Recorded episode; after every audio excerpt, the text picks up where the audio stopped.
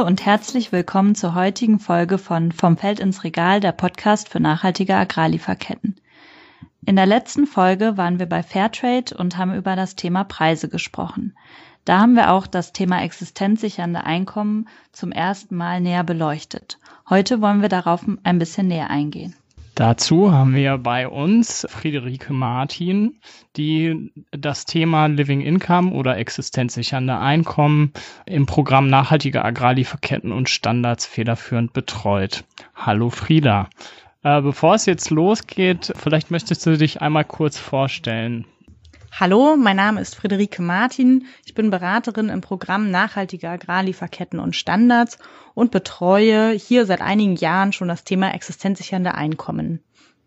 Ich äh, bin für die Strategie zum einen zuständig, betreue aber auch gleichzeitig einige Arbeitsgruppen, unter anderem die Living Income Community of Practice, was eine internationale Arbeitsgruppe ist, die sich zu dem Thema zusammengetan hat, äh, Strategien entwickelt und vor allem auch auf die Methodik zur Umsetzung, aber eben auch zur Berechnung eingeht. Gleichzeitig betreue ich auch im Kontext der Initiative Nachhaltige Agrarlieferketten eine Arbeitsgruppe mit dem deutschen Einzelhandel, die sich ebenfalls zum Thema existenzsichernde Einkommen und Löhne austauscht. Du hast ja jetzt gerade erzählt, dass du schon seit einigen Jahren zu dem Thema arbeitest. Ich habe aktuell den Eindruck, dass das Thema sehr äh, prominent in den Debatten vertreten ist. Warum diskutieren wir so viel über existenzsichernde Einkommen? Erst einmal möchte ich dazu sagen, dass es eine sehr schöne und sehr positive Entwicklung ist, denn als ich angefangen habe vor mehr als vier Jahren, war das noch ein, äh, ein absolutes Randthema, wo man kaum Organisationen und Unternehmen gefunden hat, die sich damit überhaupt beschäftigen. Das ist richtig, das hat sich sehr stark verändert. Und da stellt sich natürlich auch die Frage, wieso eigentlich überhaupt? In globalen Lieferketten ist oftmals die Situation so, dass Produzenten, die eben am Anfang der Lieferkette stehen, in extremer Armut leben. Und das ist natürlich äh, zum einen aufgrund des finanziellen Geldstroms, der auch in Agrarlieferketten beziehungsweise der in Rohstofflieferketten umgesetzt wird, äh, eine sehr fragliche Situation. Und die Situation, eben, dass so viele Produzenten in, in extremer Armut leben, führt natürlich eben auch dazu, dass es eben Kinderarbeiten gibt, dass es Entwaldung gibt, dass es ähm, eine schlechte Gesundheit auch eben genauso bei den Produzenten gibt. Und äh, wenn man eben all diese Dinge nimmt, dann führt das eben auch oftmals zu einer sehr geringen Produktivität, die eben so nicht sein sollte. Außerdem bedeutet auch Armut, dass eben Handelsbeziehungen leiden. Denn wenn die Produzenten in Armut sind, heißt es auch oftmals, dass die Motivation eben sehr gering ist. Die Motivation, gute Produkte zu produzieren, eine gute Produktivität zu haben. Außerdem, äh, viele Unternehmen sind ja schon dabei zu investieren, zusätzlich zu investieren in Bildungsprogramme, in Infrastruktur und so weiter. Aber solange eben die Produzenten noch in der Armut sind, werden diese anderen Maßnahmen eben nicht ausreichen. Das ist eben ein großes Problem. Als letzten Punkt kommen außerdem noch die indirekten Kosten für Unternehmen hinzu, denn auch da wieder, wenn die Produzenten in extremer Armut leben und das eben wieder auch bedeutet, dass die Produktivität geringer ist, bekommt letztendlich das Unternehmen eine schlechte Rohstoffqualität. Auch kann man dadurch eben oftmals als Unternehmen nicht genau vorhersehen, wie viel Supply denn überhaupt da ist. Und das sind nämlich genau die Herausforderungen, die dadurch entstehen. Also hängt die Diskussion zum Thema existenzsichernde Einkommen stark eben verschiedensten Herausforderungen zusammen in, in globalen Wertschöpfungsketten, vor allem dem Thema Armut. Jetzt haben wir viel über, über das existenzsichernde Einkommen gesprochen, aber was heißt das eigentlich? Also wie berechnet man das? Wie setzt sich so ein existenzsicherndes Einkommen eigentlich zusammen? Ein existenzsicherndes Einkommen soll abbilden, wie viel eine Familie benötigt, um ein menschenwürdiges Leben zu führen.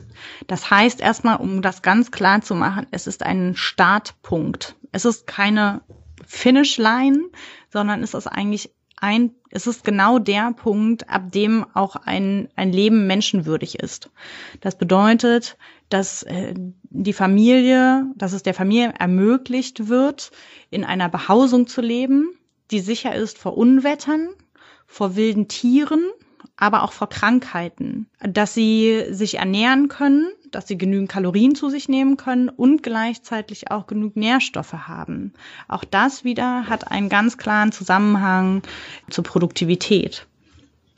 Außerdem stellt auch ein existenzsicherndes Einkommen sicher, dass sie weitere Kosten, wie zum Beispiel Bildung oder aber auch die Gesundheitsvorsorge, ähm, dadurch sichergestellt wird, Transportkosten, Kleidung, Kommunikation und weiteres letztendlich, was auch die Familie als relevant betrachtet. Und als zusätzlicher und letzter Punkt wird außerdem eine kleine Marge obendrauf berechnet, die der Familie sicherstellt, dass sie einiges an, an Geld zur Seite legen kann für schwere Zeiten, sei es eben durch Krankheit, sei es ähm, durch, ähm, durch eine Dürre, durch Monsun oder wie auch immer, so dass zum Beispiel auch die Ernte zerstört ist. Und dadurch sichergestellt wird, dass sie eben auch in schweren Zeiten auf, auf ein gewisses finanzielles Polster zurückgreifen können. Es gibt eine international anerkannte Methode, die das eben alles berechnet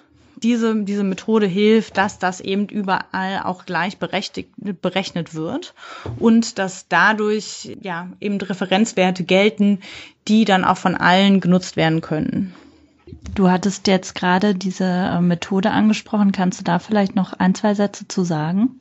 Die Diskussion begann eigentlich im Lohnsektor. Und zwar fing es dabei an, dass Näherinnen und Näher oder Fabrikarbeiter ein, ein Gehalt erhalten, was sie nicht ermöglicht, ein menschenwürdiges Leben zu führen.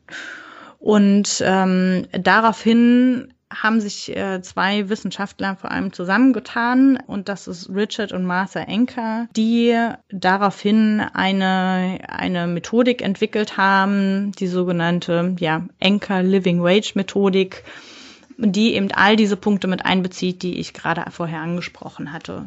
Das war ungefähr 2013 und einige Jahre später, auch unter anderem mit der GIZ-Beteiligung, kam dann eben die Frage auf, naja, ähm, was ist aber eigentlich mit den ganzen kleinen selbstständigen Bauern? Und somit haben wir im Rahmen der Living Income Community of Practice untersucht, welche Methodik denn auch für uns eigentlich am sinnvollsten ist, wenn es um die existenzsichernden Einkommen geht. Und da haben wir uns dann dafür entschieden, dass man eben diese Enker-Methodik genauso auch auf den Einkommenssektor übertragen kann. Und somit ist das auch die Methodik, die wir mit unterstützen. Jetzt habe ich quasi mein existenzsicherndes Einkommen nach dieser Methode berechnet. Ähm, die Frage, die sich jetzt für mich stellt, also wenn ich jetzt zum Beispiel in einem Unternehmen arbeiten würde, was mache ich denn jetzt eigentlich damit? Also wie erreiche ich denn diesen, dieses existenzsichernde Einkommen? Also erstmal ist es auch wichtig zu gucken, gibt es denn vielleicht schon ein existenzsicherndes Einkommen, was bereits berechnet wurde und öffentlich zugänglich ist. Also da nochmal ein Aufruf, bitte, dass das nicht jeder sozusagen für sich selber macht, äh, sondern dass das auf jeden Fall auch in Gemeinschaft gemacht werden sollte, beziehungsweise geschaut werden sollte, gibt es da nicht eigentlich schon Informationen. Wenn Sie jetzt schon so weit sein sollten und für Sie intern geklärt haben, das ist für uns ein ganz, ganz relevantes Thema und auch da schon geschaut haben, wie hoch denn so ein existenzsicherndes Einkommen ist, muss man natürlich auch als nächstes schauen, wie hoch sind denn eigentlich nun die Einkommen der Produzenten vor Ort. Das kann zusammengetan werden mit den Lieferanten oder aber auch, wenn das bereits sozusagen schon direkt bezogen wird, natürlich auch mit den, mit den Produzenten gemeinsam. Und dann muss geschaut werden, wie groß diese Lücke ist. Die kann in manchen Fällen extrem riesig sein, äh, wie wir zum Beispiel Beispiel ausgerechnet haben in der Côte d'Ivoire für Kakao Regionen, wo die Familien aus Kakao Haushalten ungefähr ein Drittel des existenzsichernden Einkommens haben. Es kann aber auch sein, wie zum Beispiel in einigen Bananen Ländern äh, wie Ecuador, dass da schon bereits eben das existenzsichernde Lohnniveau bereits erreicht ist. Und so muss man dann eben genau seine Strategien anpassen, so groß eben wie die Lücke ist. Was können denn das beispielsweise für Strategien sein, äh, die man dann letztendlich angehen kann, um diese Lücke zu schließen? Das Thema benötigt einen holistischen Ansatz. Bedeutet, dass man eben hier nicht mit einer Strategie alleine fahren kann, sondern dass es eben ein Bündel von Strategien sind, die man hier ganz klar anwenden muss. Armut ist einfach ganz klar ein Thema, was nicht durch einen Ansatz alleine gelöst werden kann. Ansonsten hätten wir das ja wahrscheinlich auch schon gelöst. Einer der ersten Punkte ist das Thema Preise. Es ist nicht das einzige Thema, aber es ist ein relevantes Thema. Zuallererst müsste da geguckt werden, könnte da geguckt werden, decken denn die Preise eigentlich überhaupt die Kosten für eine Produktion unter guten landwirtschaftlichen Praktiken ab? Und befähigt es zusätzlich aber auch noch den Produzenten, Geld für seinen Lebensunterhalt beiseite zu legen. Zusätzliche Strategien sind natürlich auch zu schauen, wie hoch sind denn zum Beispiel auch die Produktionskosten? Gibt es Möglichkeiten, diese Produktionskosten zu verringern, indem man dort eben auch die Unterstützung anbietet?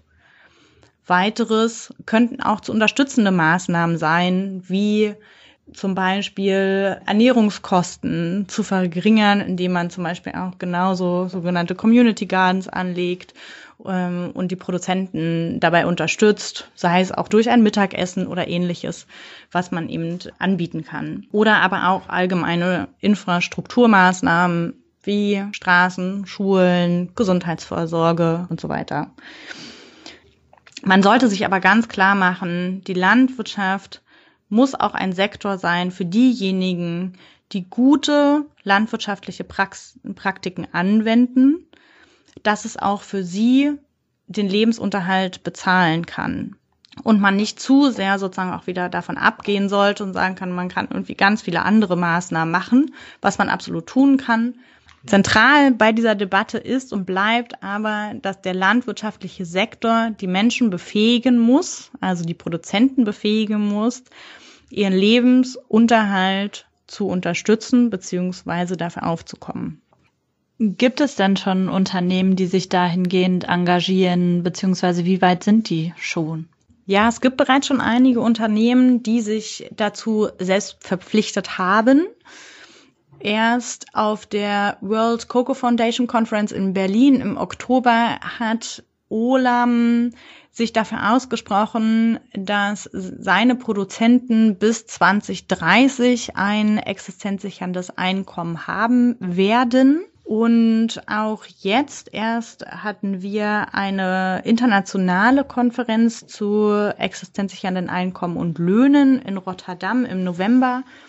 Dort haben sich zum Beispiel alle niederländischen Supermärkte dazu verpflichtet, existenzsichernde Löhne in den Bananenlieferketten bis 2025 zu zahlen, beziehungsweise die Lücke bis zu 75 Prozent geschlossen zu haben.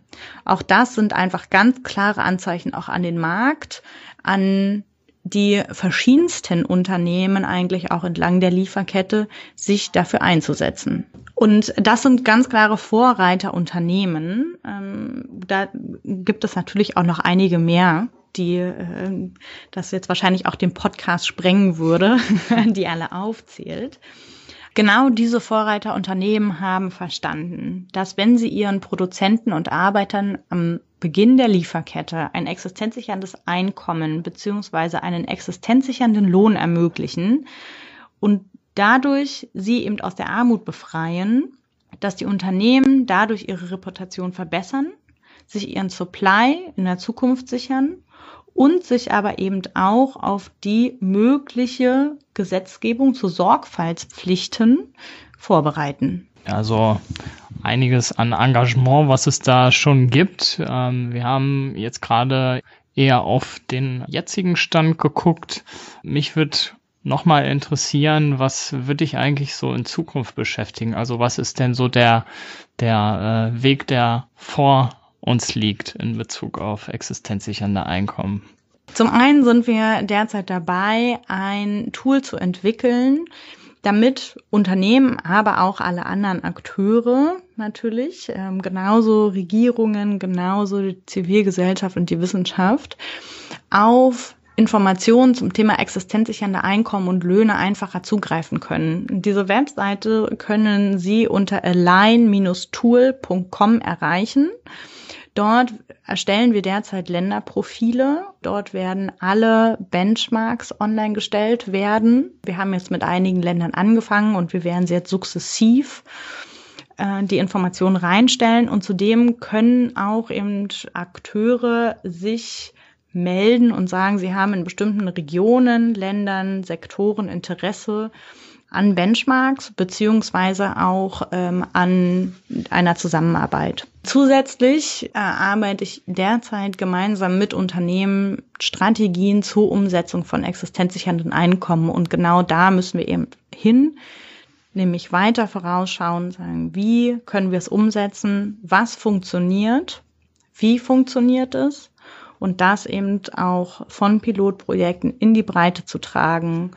Das eben, jetzt ist sehr viel Engagement im Kakaosektor, das aber genauso eben auf andere Sektoren auszuweiten und da in den Austausch zu treten, um genau um zu gucken, was funktioniert, wie funktioniert es und sich auch da weiterhin zu engagieren, das öffentlich zu machen, zu kommunizieren, andere dazu zu motivieren, mitzumachen, weil auch das wieder, es kann kein Akteur alleine bestreiten und lösen das Thema, sondern wir müssen das alle zusammen machen, weil es ein holistisches, weil es ein komplexes Thema ist, was wir nur gemeinsam lösen können. Ja, das war doch ein schöner Schlussappell nachdem wir beim letzten Mal einen Appell an die Verbraucher und Verbraucherinnen gehört haben, äh, schließt sich heute der Kreis und äh, auch die Unternehmen als Akteure sind aufgefordert mitzumachen. Frieda, wir danken dir für deine Zeit und für deine Antworten. Und äh, wir hören uns in zwei Wochen wieder. Einige Links zu den Arbeitsgemeinschaften und den Websites, die hier in dem Podcast angesprochen wurden, findet ihr unter der Beschreibung des Podcasts auf der Website.